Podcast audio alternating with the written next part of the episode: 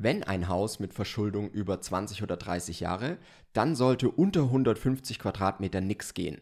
Sonst kann man sich das auch sparen. Wie immer mein Tipp, am meisten sparen kann man, wenn man ohne Bauträger baut.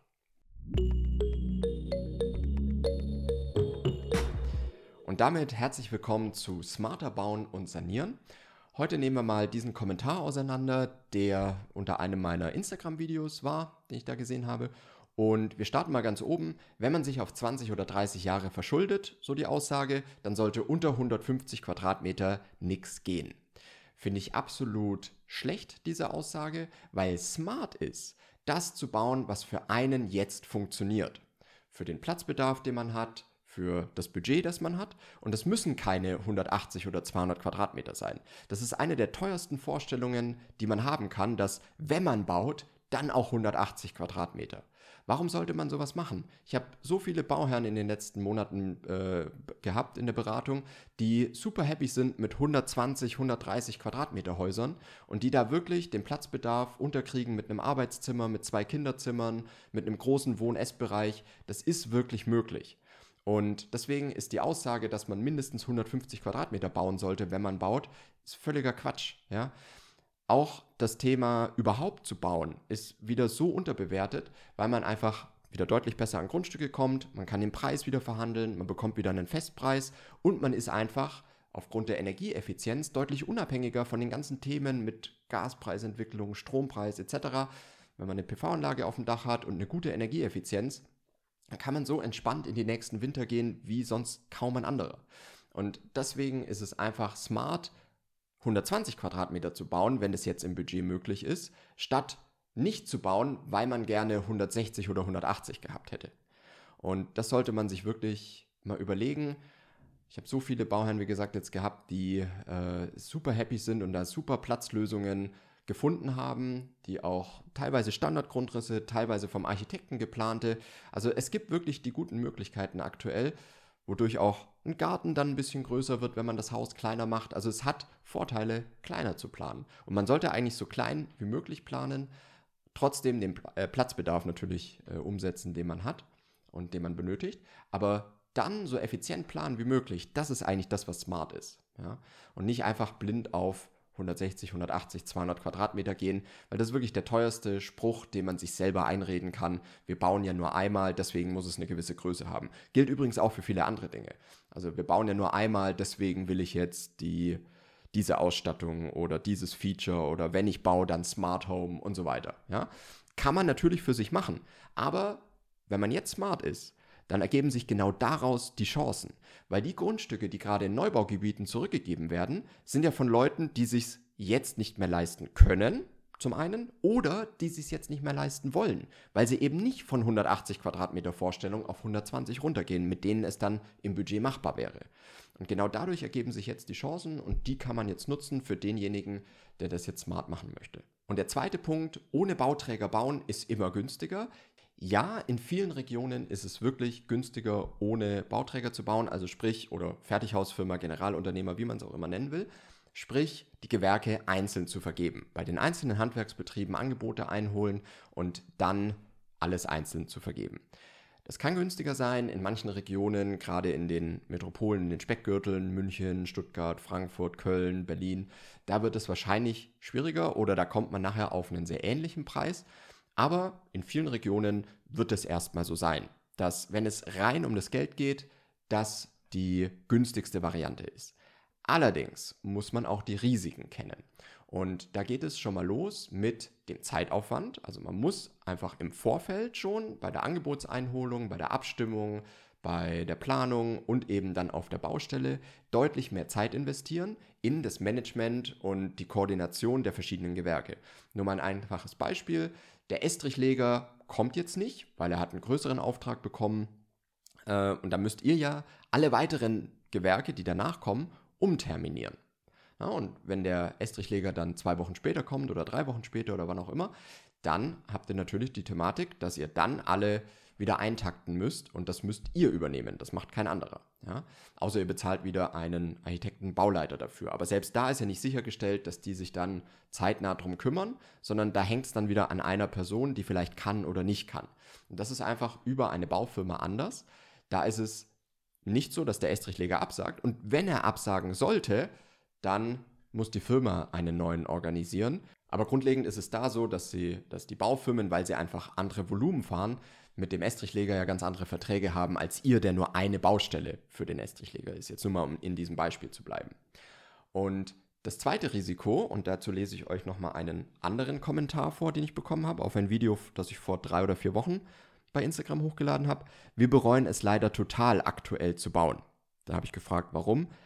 Dann schreibt die Bauherrin, fast jedes Gewerk 30% teurer als in der Ursprungskalkulation. Und das ist auch ein Risiko, das ihr erstmal habt, wenn ihr nicht mit einer Baufirma baut, mit der ihr einen Festpreis vereinbart habt. Und natürlich kostet ein Festpreis erstmal mehr, als ihr bei den Einzelgewerken hättet, aber ihr habt dann eben auch eine gewisse Sicherheit. Also ihr habt nicht nur das Thema der Koordination, die euch abgenommen wird, sondern ihr habt auch die gewisse Sicherheit, dass der Festpreis so bleibt und auch hier gibt es natürlich viele Beispiele, wo ein Festpreis nicht eingehalten wurde, aber es gibt deutlich mehr Fälle, in denen der Festpreis gehalten wurde.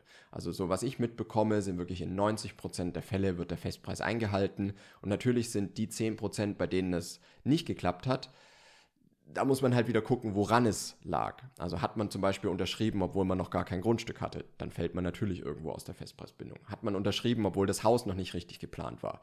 Auch dann, je nachdem, wie lange die Hausplanung dann noch dauert, fällt man aus der Festpreisbindung. Gab es Themen mit dem Bauantrag, mit der Baugenehmigung, dass die irgendwie fünf Monate länger gedauert hat als übrig, dann fällt man natürlich auch aus der Festpreisbindung.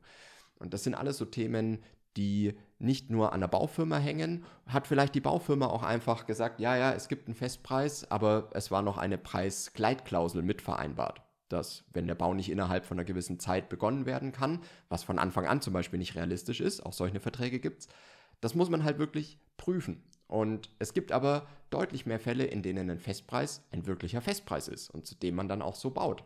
Und deswegen ist es hier immer ganz, ganz wichtig zu differenzieren und nicht zu sagen, ja, Festpreis gibt es ja eh nicht. Den gibt es schon und den gibt es auch sehr häufig und der funktioniert auch sehr häufig. Genauso kann es aber sein, dass man aus diesem Festpreis rausfällt. Aber was garantiert ist, dass wenn man mit den einzelnen Handwerkern arbeitet, dass es dann schwieriger ist, den Festpreis oder den wirklichen Endpreis zu kalkulieren. Das ist am Ende so. Und natürlich ist der dritte Punkt dann das Gewährleistungsthema, dass man auch hier die Thematik hat, dass man einzelnen Gewerken dann hinterherläuft, wenn jetzt zum Beispiel eine Fliese kaputt geht oder eine Fliese, die schon verbaut ist, bricht oder die Fuge reißt oder was auch immer, dann sagt der Fliesenleger, oh, das liegt schon am Untergrund, da kann ich nichts dafür.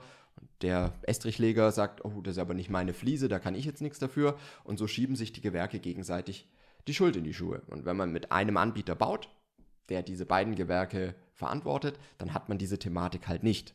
Genauso jemanden nochmal dran zu kriegen, wenn dann später ein elektrischer Rollladen kaputt geht. Das sind alles so Dinge, die in der Gewährleistung stattfinden und auch die Gewährleistung ist gut bei den Anbietern, die wirklich gut und hochwertig bauen.